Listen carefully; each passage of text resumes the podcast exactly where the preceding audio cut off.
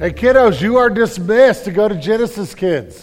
We're glad you're in here and singing and seeing this and enjoying our Advent candles, but it's time for you to go hang out in your kids' area. And so, as they're on their way out, a quick reminder, one quick reminder that we have these available for you. I know it's, I, I hold stuff up up here on stage knowing that you can't see it, but I have it in my hands, so it's a reminder.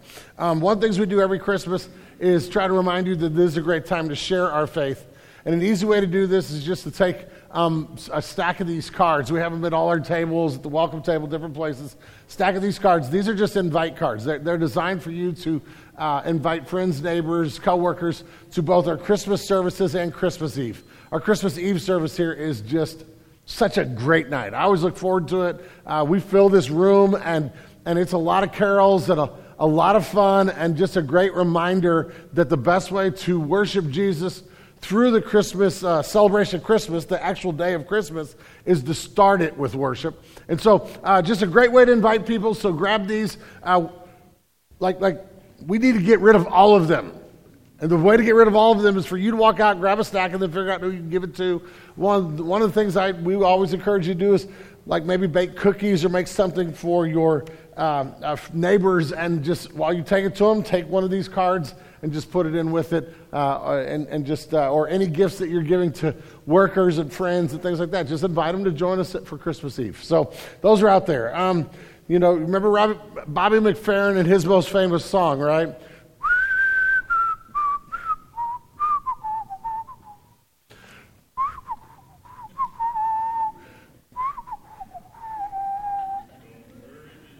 There we go. We got, got to come over. Don't worry, be happy, right? Uh, you know, and, and I read through the song this week. I found it very interesting that the song actually offers very little happiness in it. You know, it's like if your life is terrible, just suck it up and be happy.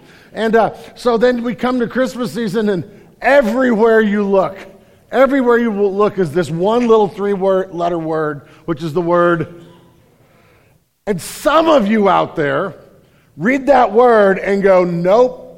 Ebenezer Scrooge and the Grinch got it right. Not going to happen. I'm not going to be happy during Christmas, okay? And so you do the whole grumpy thing during the Christmas season. Uh, but that word is out there everywhere you see it, joy. And, and then we come to our Advent candle, our Christmas lighting, and there's this joy candle. And, and, and I think one of the reasons we struggle is because this idea of joy and happiness seems to be so elusive in our experience. Um, when we go through hardship, suffering, or just living in the world, joy can be this really weird, elusive thing that I feel like I'm supposed to have, but I don't have it. I don't experience joy. that's our goal today is to talk about this. Um, I love Christmas movies. Anybody out there a Christmas movie fan? I was really distraught when I looked on Rotten Tomatoes, and I, I have not, like, if you're into that website, I, I lost all faith in them this week. Because they have Christmas Vacation listed as the number 69 all-time Christmas movie. And that is just like like wrong, you know, no way. But uh, my my my oldest daughter actually ruined Christmas movies for me because she pointed out something that is actually true. But now I like anytime I watch a Christmas movie, I feel the weight of this: the fact that every Christmas movie is actually the same exact story arc.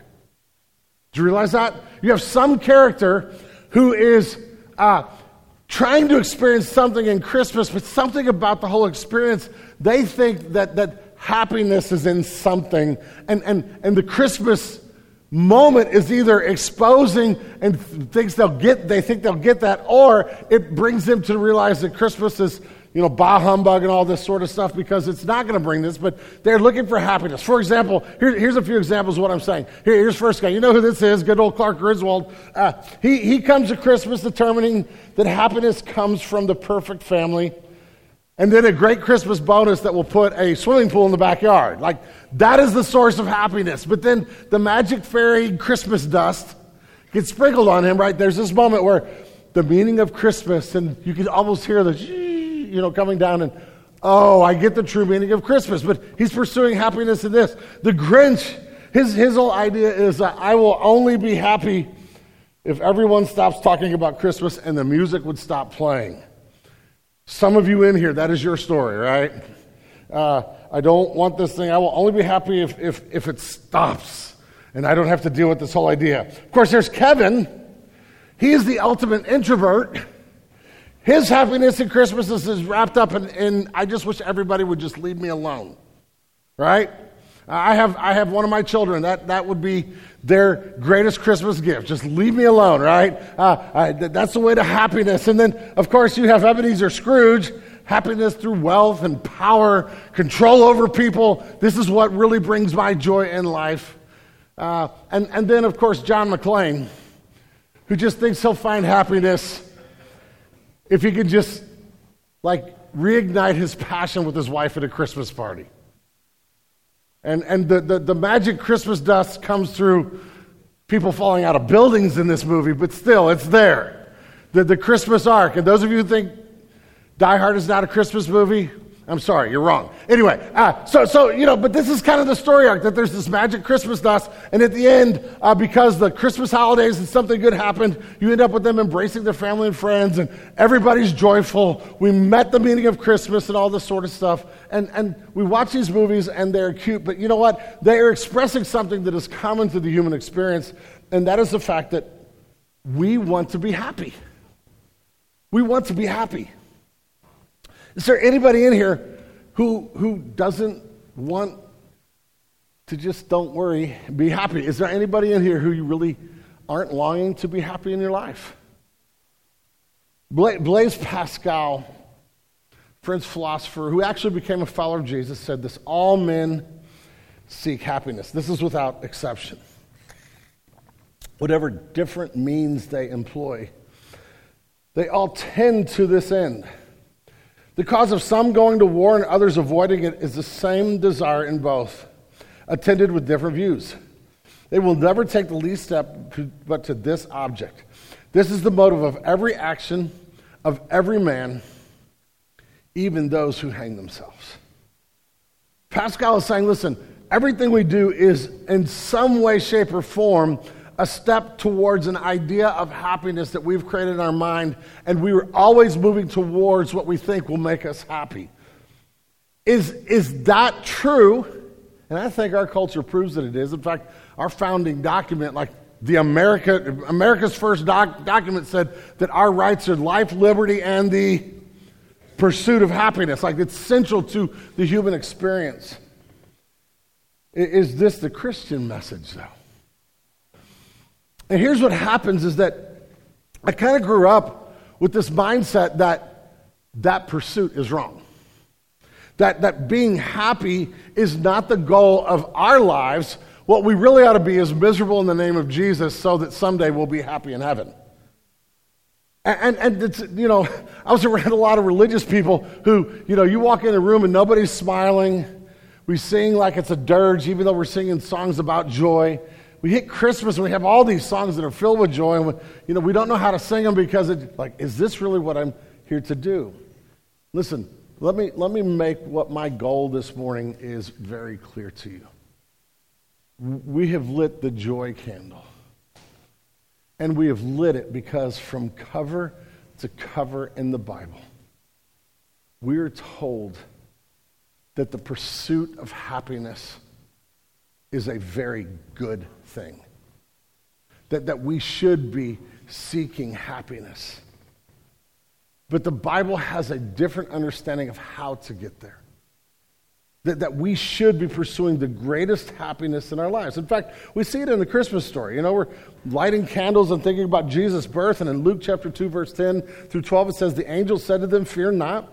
Behold, I bring you good news of great joy that will be for all the people. For unto you is born this day in the city of David a Savior who is Christ the Lord. This will be a sign for you. You will find the baby wrapped in swaddling clothes and lying in a manger. Um, if you've been around church at all, you know that that is like one of the central passages in the Christmas story. But, but listen to what the angel is pronouncing good news of great joy for all people. Are you experiencing that kind of joy, that kind of happiness this morning? Uh, Matthew chapter 2, verse 10 to 11 is talking about the, the Magi, the wise men who showed up. And it says, when they saw the star, they rejoiced with exceedingly great joy. How many of you all would say, the last time I went to church, I rejoiced with exceedingly great joy? My heart was so filled that it wasn't just joy, it wasn't just joy, joy, it was exceedingly great joy.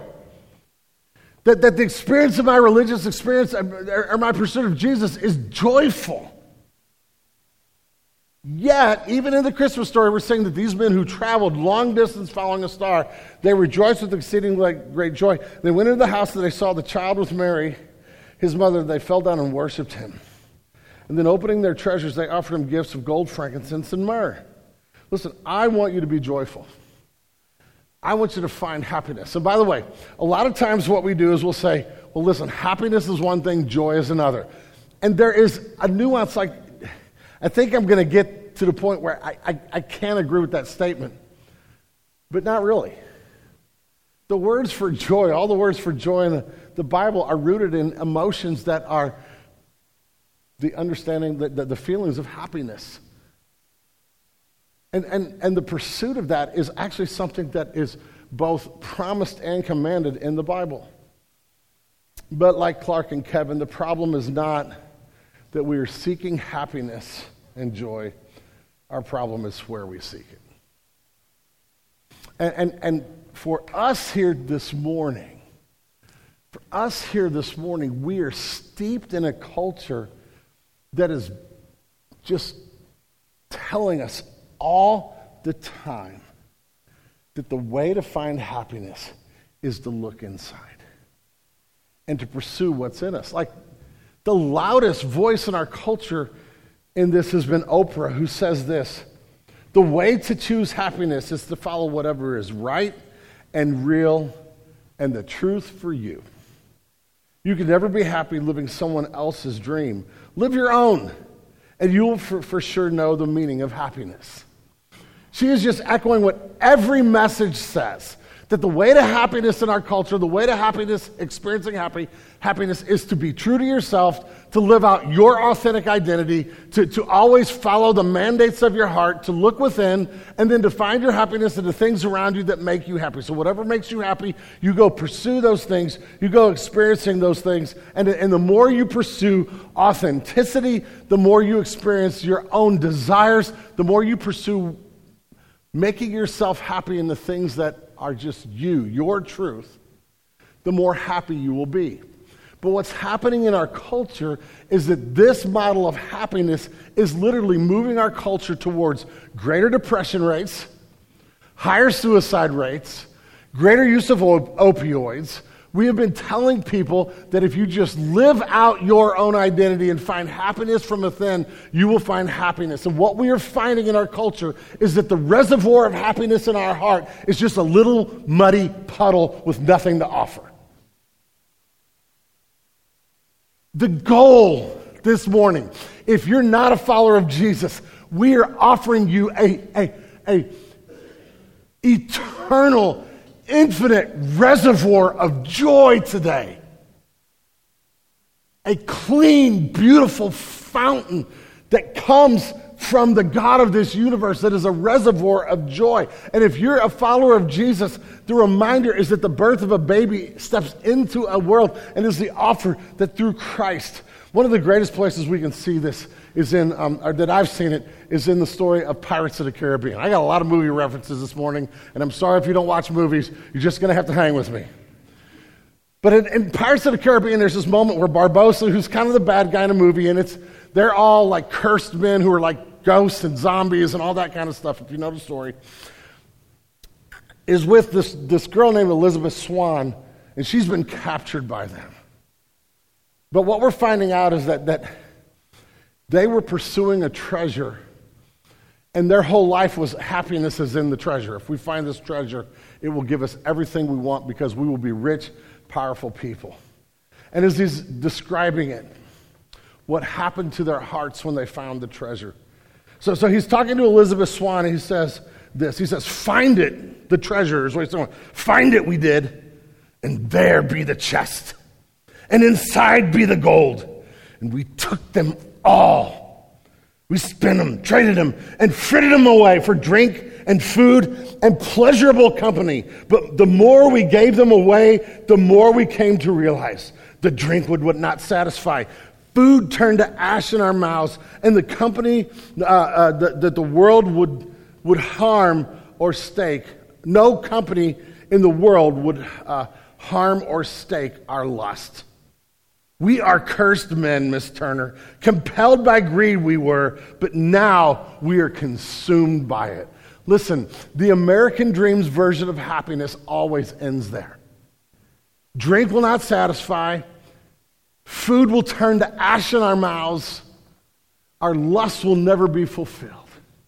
And into this, the message of the culture around us, even as Christmas, is saying the way to happiness is being true to you. But it doesn't work. The problem in our humanity does not reside in our desire to be happy. God has placed that in you. He, listen, God has placed the desire to be happy in your soul, but He did it so that you will pursue joy. It's not the desire, it's the destination. It's not the longing to be happy, it's where you seek to fulfill that longing that is the problem. We seek happiness either from within or in the things that cannot satisfy, and they turn to ash in our mouths. But it is into this universal problem that a baby was laid in the manger, and the cries and the existence of that baby is telling us that there is the hope for true and lasting joy. That's what we long for. That is the answer to our problem. This is the place where we can experience this. And then the, the, the, the, verses about joy, like I could just spend all morning running you through the Bible and do a word study of the words joy and rejoice and just run you from cover to cover and show you how this is everywhere in the Bible. It is all through the Psalms, but it goes all the way back to the book of Genesis and the, the experience in the garden that Adam and Eve have and, and runs all the way through the Bible where there is this promise for people who are in the presence of God, who experience and drink deeply from the well of His glory, that there is joy there. Joy in suffering, joy in hardship, joy in hurting, joy from the fountain that is God's presence and goodness in our lives. And so, what we've been doing this, this Advent season is we went to one text of Scripture. Two weeks ago, I had the honor of preaching about the, the candle of hope. Last week, Eric did a masterful job. Uh, if you haven't heard it, you need to go listen to Pastor Eric's message on the gift of love and how God's love is available to us. It was just great job, except I do have a little bone to pick. He started talking about peace, and that's next week's sermon, and he already stole some of my thunder. So, not cool, okay? Uh, but the, the, the beautiful promise in the candle of love this week we're talking about the, the, the, the, candle of joy and the joy. But what happens is in this one passage of scripture in Romans chapter 5. So if you have your Bibles, grab your Bible, find Romans chapter 5. In this one passage of scripture, what Paul does is he explains to us the, uh, what the results of Christmas have done in our experience. For those who know Jesus, uh, because Christ has come into the world. The gospel is true. The good news of Jesus has, has been proclaimed, and we have believed it. So he's speaking to followers of Jesus. And he is saying, as a result, all these promises that were part of the Old Testament promises wrapped up in the coming of a baby are now true for us because we have embraced and trusted in Jesus as our Lord and Savior. And so, in one passage, what you see is the themes of love joy, peace, and hope woven together. As Paul says, this is what is happening in our lives right now, this moment. Not, yes, he looks forward to the coming of the final day in heaven, but he literally says this is true now for those of us who believe in Jesus. And so, chapter 5, verses 1 through 11, we're reading this every week uh, during, during the Advent season, but we're pulling the themes. And so, you'll see the word rejoice three different times. Focus on that. That's where we're going this morning. Chapter 5, verse 1. Therefore, since we have been justified by faith, we have peace with God through our Lord Jesus Christ. Through him, we also have obtained access by faith into this grace in which we stand, and we rejoice in hope of the glory of God. More than that, we rejoice in our sufferings, knowing that suffering produces endurance. Endurance produces character. Character produces hope. Hope does not put us to shame because God's love has been poured into our hearts through the Holy Spirit who have been given to us. For while we were still weak, at the right time, Christ died for the ungodly. One will scarcely die for the righteous person, though for perhaps a good person one would dare to even die. But God shows his love for us in this that while we were still sinners, Christ died for us. Since therefore we have now been justified by his blood, blood, much more shall we be saved by him from the wrath of God. For if while we were enemies we were reconciled to God by the death of his son, how much more now that we are reconciled shall we be saved by his life? More than that, we also rejoice in God through our Lord Jesus Christ, through whom we have now received reconciliation. The whole argument that Paul is making here is since we've been justified, we now have hope, love, the love of God, the joy uh, and the ability to rejoice, and the peace of God. And, and, and it all is because we've been justified. And what Paul does is he says there are two primary causes for justification. Primary cause one, number one is therefore since we've been justified by faith. Verse one, therefore since we've been justified by faith. Or in other words, we come into a right relationship with our Creator and we are forgiven of our sins and we are made right with Him. We are made righteous, made right with Him when we place our faith and trust in what Jesus did rather than trusting in our own pursuits, our own self, our own desires. Listen, everybody in here, at some point in time, we were on our own self salvation experiment. We were, we were in some kind of path that said, I will find, find salvation, find happiness and joy through my own pursuits. And trusting in Christ is when I turn from me and I look to Christ and I see that the birth of the baby ends up with him living his life, dying on the cross for my sin, and that he is now my Lord and Savior. I give myself to him and I trust in him. And what the Bible's teaching us here is that I am made right with God because of what Christ did and my faith in that rather than anything I do. And so one causes my faith in Jesus, but then he goes down a little bit later in passage and says, We have been justified by his blood. In other words, what actually makes us clean, what actually makes us right with God is not our faith, it is what our faith is in. And our faith is in the fact that Christ died for us. He gave his life for us. That the Christmas story starts with a cute, cuddly baby in a manger and a sweet story about joy and love and angels and shepherds and all that kind of stuff. And I love it. Yet, that's not the end of the story. The story is going to take us through a hard life where Christ is full of joy. We are told in Hebrews that it was for the joy set before him. He endured the cross, despising the shame. And Christ died and he shed his blood for our forgiveness and offers everything in salvation. And then he rose again three days later and is victorious. He has defeated death, hell, and the grave. Last Sunday afternoon, we were at a football game.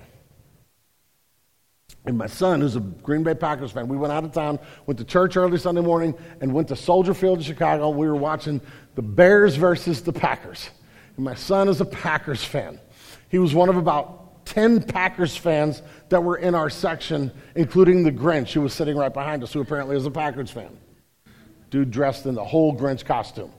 I turned around, I was like, oh, the Grinch, he's here. Ah. And early in the game, the Bears were getting, they were kind of having their way with the Packers. Packers were not good. And so I looked over, my son was a little grumpy, wasn't happy. Meanwhile, Bears fans were talking trash like crazy. And I kept thinking, you, you guys do realize now, if you're not a sports fan, this analogy, like movies and sports, sorry. But the Packers have won like 21 of the last 25 games against the Bears. And I was sitting there thinking, like, I was thinking in my head, I don't know that you should be talking trash to a Packers fan right now. But my son was just kind of hanging with it. It was fun. We were having a good time. But then in the fourth quarter, Aaron Rodgers did Aaron Rodgers like this great quarterback, and they came back and Packers won. And now the Bears fans were not happy, but the Packers fans were going crazy. They were joyful. Why? Because they were winning. Now, now watch this. What does this have to do with anything? Joy. The, the central point of joy is this if you're a follower of Jesus, the resurrection is proof that you win. We are joyful because there is victory in what Christ has done. And so, what happens in the text, the text is saying Christ died for our sins. We trust in Christ, but, but his death and resurrection has accomplished everything for us so that love and hope and joy, and peace are all available to us. And we experience this through Christ, in Christ, because of Christ. He is our all in all. It is Paul reminding us in this great passage that there is this beautiful, rich, infinite happiness available in Jesus. But it is in Jesus, not in ourselves. We're justified by faith, not our own goodness and our own pursuit. And so, um, three times he says, Listen, rejoice. We rejoice. And one of the things that's interesting as we read the idea of joy in the Bible is that the idea of having joy and rejoicing is like a wheel. So, so on one level, we rejoice because in the gospel, in the good news of Jesus, he has filled our hearts with what fully satisfies us and we experience joy. Now, can I get an amen from a couple people who have joy in their lives? Amen. Right? He fills our lives with joy. And so, what do we do when we have joy? We rejoice.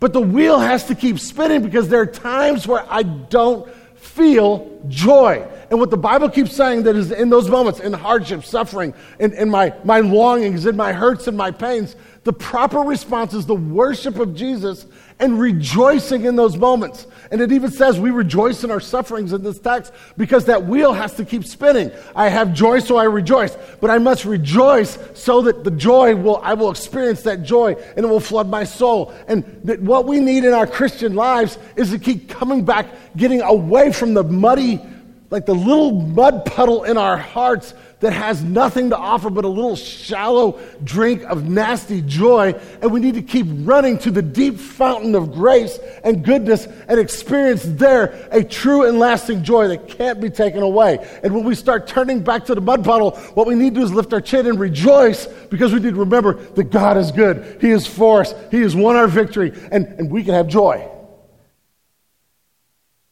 And, and what happens is you watch Christians like on one level, I've been to a lot of churches where I'm like, man, the whole church looks like they've been singing or been, been sucking on green persimmons. They're singing joyful songs, and they are just all just like, oh, life is terrible. I'm miserable. I can't move on. And that should not be how it is in the house of God, the people of God. We should be people who are fighting for our joy. Your pursuit of joy happiness is a good thing. It's not that you're pursuing it, it's where. And this is what why we light the Advent candle, and it's what we find in this text. And so, what I want to do for the next few minutes is I want to, just looking at this text, actually, where Paul three times says rejoice, I want to talk to you about um, why this Advent candle of joy is beautiful and, and, and how the gospel causes us to both rejoice and experience joy. And in doing so, I'm also going to bring up some barriers to your joy. But the first barrier to your joy, before I even get to this, is if you don't know Christ, like if you're just kind of looking and trying to figure this Christianity, this invitation of joy begins with your justification. You're being made right with God by trusting in Jesus, turning from yourself and trusting in Him. We are not here offering you a joy outside of that. It doesn't exist. It's Barbossa. The joy is from running to Jesus, the baby in the manger who died on the cross. And so if you're here today and you're like, man, I, this just feels weird and foreign to me, we want to have a conversation with you and tell you what it means to trust in Jesus so you can experience forgiveness and grace and goodness. But for those of us who know Jesus, I just want to remind you what the sources or the beauty of this joy is in your life. And the first thing we find in the text is that we rejoice in grace we, we rejoice in grace. Look at verse 2 again. He says, Therefore, through him we also have obtained access by faith into this grace in which we stand and we rejoice. He's saying, listen, it is understanding of grace, it is access into grace that we stand. We, like, there's some connection here between grace and the experience of our joy, the experience of our ha- uh, happiness. Why are we unhappy? Why no joy? And, and the truth of the matter is, often we don't experience joy because we have this belief that we deserve better than what we're getting. I'm not happy because I think God should do this for me, or I would have this in my life if I just could have obtained this. I, I, think I deserve better than what I have. And what grace is a reminder of is that everything I have in my life that is good, whether that is the tangible gifts of my family and my friends and my church family, uh, whether that is the tangible gifts of, of drink and, and food and the beauty of creation, or if it is the intangible gifts of, of, of my um, salvation and redemption and the presence of God, no matter what it is, they are gifts from God's grace. I think I deserve better. And the first barrier that happens that clogs up our joy is we start thinking, listen, I deserve more, I deserve better, and we forget that everything we have is from grace. Grace just means that God giving us what we don't deserve. It is the pouring out of his gifts and his love on people who don't deserve it. The text gets us there. It says, listen, while we were still sinners, like some people might die for somebody who's a good person, but we were a hot mess. We were a wreck. And by grace, by God's good, merciful grace, He has poured salvation out to those of us who believe. It is grace that we are saved. Romans 8 tells us, or uh, I'm sorry, uh, Ephesians 2 says that it is by grace we are, we are saved. It has nothing to do with me. That justification is a free gift of God. And, and, and what happens is that we begin to turn to find happiness in, in, in things that we think we deserve instead of turning to the source of grace and finding our happiness in the grace of God. And so here's what he says We're saved, and therefore we have access to this grace. It's been showered on us. And, and the first step to experiencing joy is to pause and go, Every good thing I have in my life came from God. And I'm joyful because it's all grace. It's all His mercy. It's all His goodness. And, and that kind of posture then takes every gift that I have in my life and it reorders it in its right place. I don't sink my fingers into the gift. I realize they are from God and, and on the basis of grace. I can be thankful rather than controlling of those things. And so he says we rejoice because of grace. Second, he says we rejoice at glory. Again, look at verse 2.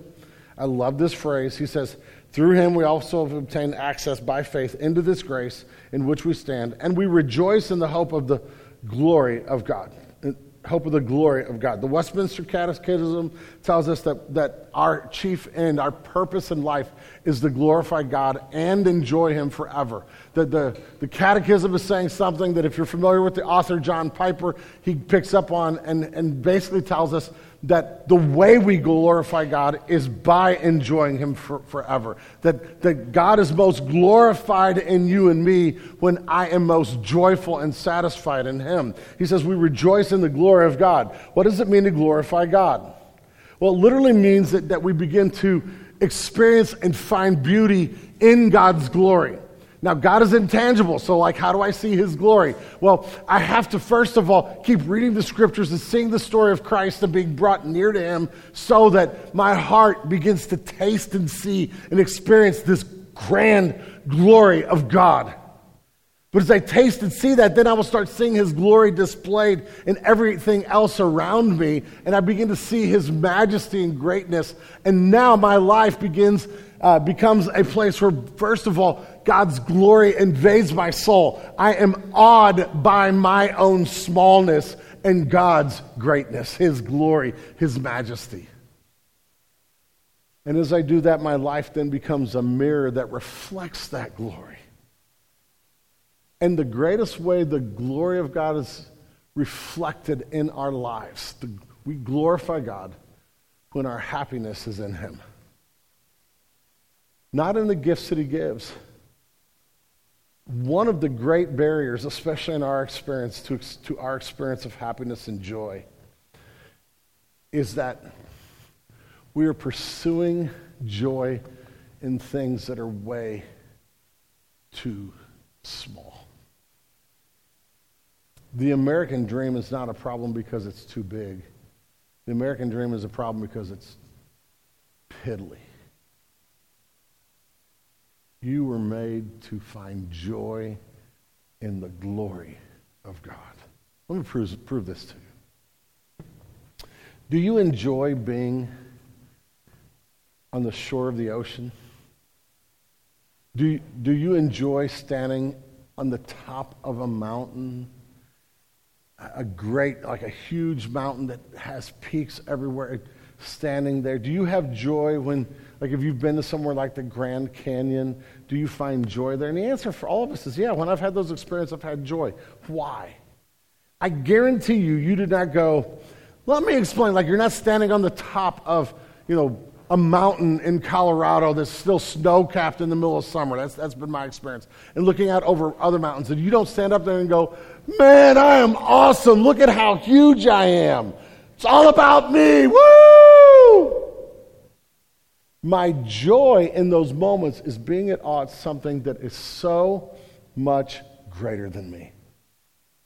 I see myself in light of an ocean that I can't see anything past the blue. A, a, a, place where, like, I look down, it's a mile deep and it's gloriously grand. A mountain that just is massive.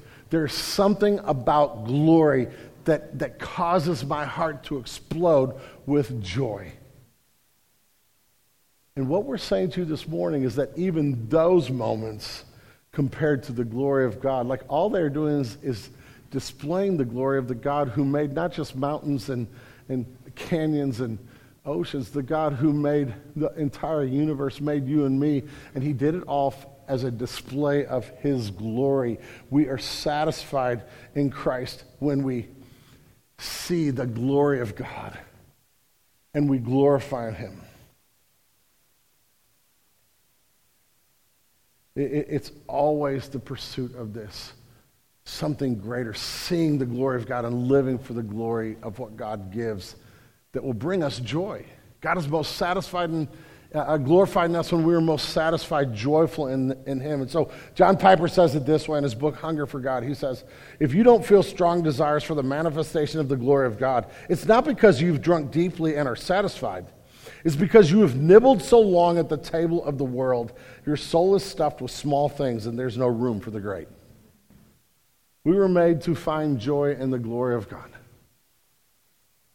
And this is what Paul is saying. He's saying, listen, we rejoice in the hope of that glory, that that glory is on display around us. It becomes on display in us, and we will rejoice. We will find joy. We will express that joy. The wheel will turn where we will both experience the joy of this glory and we will rejoice in the glory of God, and that glory of God will be on display. And so um, we end up realizing that the things that we think are so important Listen, uh, it's like the Grinch who just looks at him and says, You know what? All these presents that you think make you happy in the world, they're going to end up in my trash.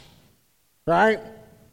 never forget my daughter when she was, my oldest daughter, when she was a, a, a, you know, toddler age, and there was something she wanted for Christmas. I can't remember even what it was, but it was something that came in a big box because here's the remembrance I have. She'd been asking for it, and so it was what she got for Christmas, right? Thinking, hey, she will love this. And she spent all of Christmas morning playing where? In the box. And I was just like, you have got to be kidding me. You're settling for the box. That is us. You were made to experience the glory of God. If you're not experiencing joy in your life, it may be because you are settling for things that are way too small to give you that joy you were made to experience and display the glory of God. Third, Paul tells us that we rejoice in his gifts. So we rejoice um, in uh, the grace of God, his merciful providing our redemption and all the good gifts in our life.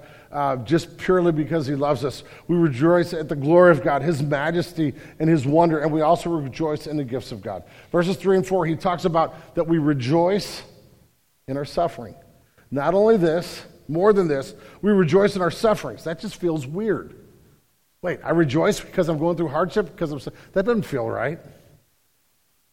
Because we know that suffering produces endurance, and endurance produces character, and character produces hope. And hope does not put us to shame because God's love has been poured into our hearts through the Holy Spirit who has been given for us. Here's what Paul's saying Paul's saying, listen, what happens when you're a follower of Jesus and you're experiencing the glory of God and you understand like where you are, then you come to these hard, hard moments in life and you are able to rejoice. And it's those points where maybe you don't feel happy. Yet you can still rejoice because you know that it doesn't have the final say. That there is mercy and grace and goodness in our lives, and that God is the giver of every good and perfect gift.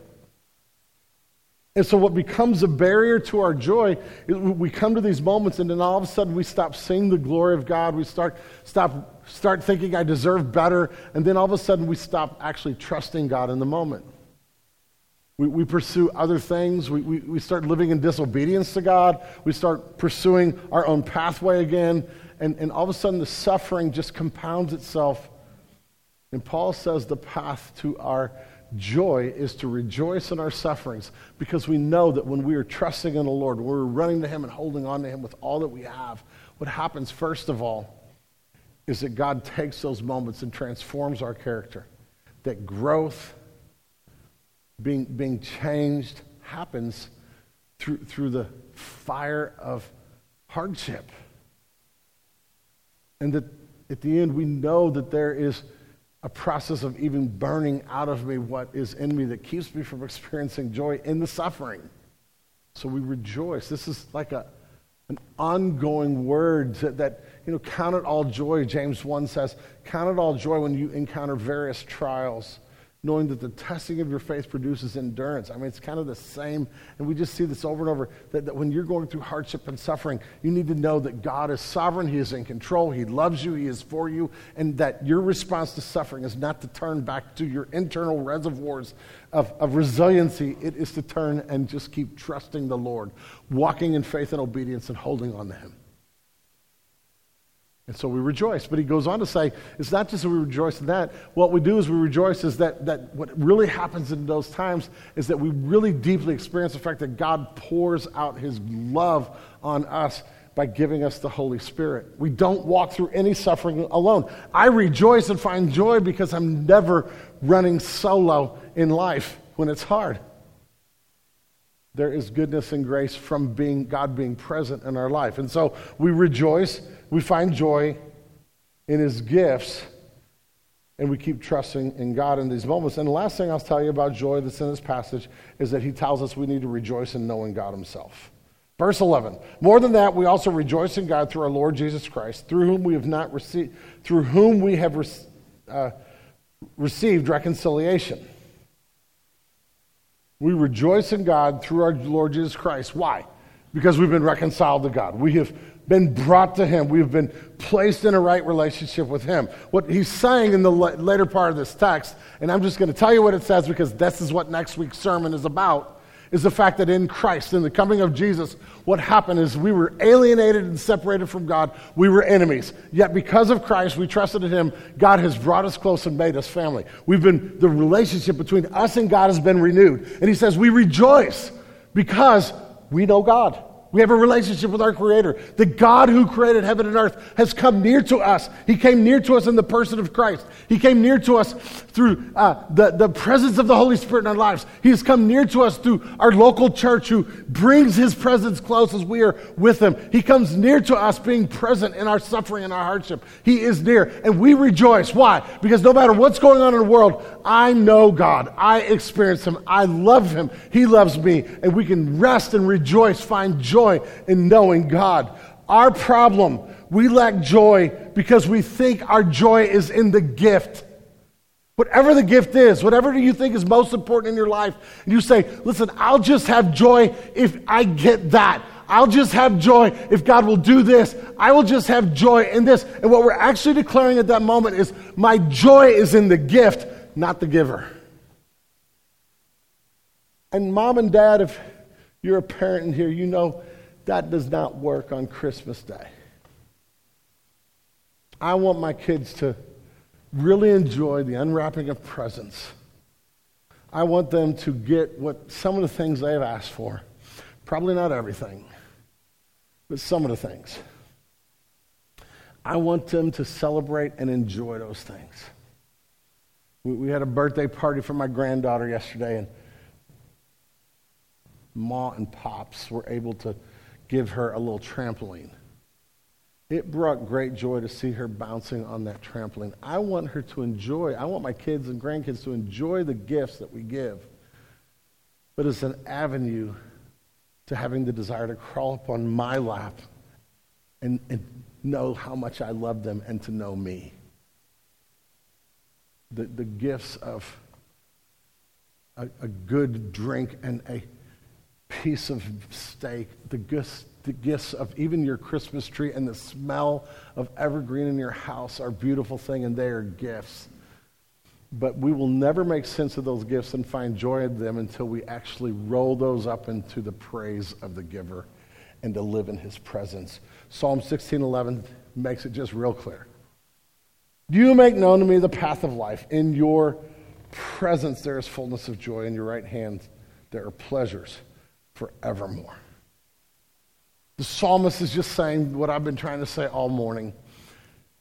Run with all your might for happiness. The problem is not that you desire to be happy. The problem is that you're trying to fill that desire in a place that can't do it. Run to that infinite reservoir. And so, what the Christmas story is telling us is that this God has come to us. He has made this type of joy accessible. It's why we light a candle. It's why Christmas, the word is everywhere, because um, if we peel back all the trappings and all the things, you know, even the, the, the magic pixie dust in the movies isn't enough. It is not till, till we drink deeply from the grace and the beauty of our God through his son Jesus Christ that we're really going to know, going to know joy. And then when we know it, the world can't take it away from us. And so, so in Jeremiah 9, Jeremiah is talking and says, Listen, don't boast in your riches, don't boast in your power, don't boast in, in your, your skills. Don't, if you're going to boast, boast in this, that you understand and know me, declares the Lord. That's, that's what we boast in. That I know God. That's the pursuit of our life. And, and so this is the goal. The pursuit of happiness, even our first document Americans makes this promise, is, is just central to what we are about. Jesus was born, though, into the dumpster fire of the human pursuit of happiness. And into that night, the angels announced good tidings of great joy for all people. It's an amazing irony that the people in the story find their joy by looking into a manger that was a cradle and see, seeing their infinite glory. Like you get that. Why, why do the wise men rejoice with exceedingly great joy? It's because they looked into this, the, the, the, the eyes of this child and realized they were gazing on infinite glory. And they rejoice with an exceedingly great joy. And that's a crazy irony in this story, but it's the only source of joy for us. In the end, it is the only joy found in knowing God, experiencing His glory that will give us the hope to rejoice in our suffering, to sing from the pits of darkness, and to joyfully accept the plundering of our own goods and wait for the better promise, which is told of us in Hebrews 10. And so there's a stark contrast here between what the world is telling you you should pursue and what you should, and, and where actual joy comes from. And the promise of joy is there. I've never seen this more fully than by going to Haiti. Like if, if there was any place in the world where the pursuit of joy through things and my own accomplishments, that this internal pursuit, if there's any place where we ought to be finding that ought to be finding joy, it's here. And like literally, Eureka, West County, St. Louis. Because we, we have it all here. And so I hop on an airplane and go to Haiti, and I am, am among people who have nothing. But the contrast between the joy of even West County churchgoers and these people in dire poverty marked me. There is a joy, a smile I'll never forget. And I've told you the story before, but I'll never forget. And I kind of close with this about this woman who was so excited she was going to take us to her home And so on a Sunday afternoon, we'd had church that morning with them and just watched this whole service erupt in joy. And these people who, who literally, when I say some of them were living on a can of peanut butter and a bag of rice for two weeks. And she was the most, jo- like, literally contagious joy. Every time I was around this woman, like, she's just smiling, she's hugging, she's worshiping. Like, everything about her said joyful. And she wanted us to come see her house. And so we uh, walked down the street and around the corner, and this woman actually lived in a tent city um, at the time. And, and, we're walking up to see her, and off in the distance, she was a little bit late getting there, so we got to where her house was, and we kind of stood around it, and already I was feeling this tension of what I was looking at and this contrast. She sees us from like, you know, 100 yards away, and this woman who was like in her 70s starts running towards us, full bore running bare feet, old clothes, ragged clothes. She's running towards us with this big smile on her face. She wrapped her arms around me and just started saying in, in Creole, Welcome. Our translator's explaining what she's saying. We're like, We're so happy to be here. And she's like, I am so excited to show you my home. And she shows us this house that literally was four poles made out of pieces of, of tree with tarps and she had taken tarps and made two little rooms that are no bigger than the stage I'm standing on here, this part of the stage. Yet she had a joy that I rarely see here. Good news, great joy, all people. It's available in Christ. But we need to get rid of some of the barriers to experiencing that. And so Christmas is this beautiful reminder of the vast reservoir of joy. So here's what we're going to do we're going to sing a few more songs. But sing rejoicing. We're going to have a moment here in just a minute where we're reminded that one of the great ways to experience joy is through um, giving. And there will be a video here in just a minute reminding you of the opportunity to be part of the Advent Conspiracy offering. Our uh, desire to be generous to take the gospel to the nations during this holiday season. As you watch that, rejoice in the fact that the gospel has made it to you and resolve that one of the pathways to happiness for you is for you to be generous so other people can hear the message of the gospel. Uh, we will rejoice by leaving here, like just realize that the path to joy is knowing Jesus and drinking deeply from his goodness and grace. And what you will find is you will find that it's enough. It's enough. Let's pray. Lord, we love you today. I praise you for good news of great joy, which is for all people. And I thank you that the Savior was born. And as a result, we can have justification. We can be right with God. And being right with God, we can experience true and lasting joy that will change everything in our lives. So help us today to seek that joy, to pursue happiness, but pursue it in you. And Lord, give us in this family of faith deep and lasting joy. In your name I pray. Amen.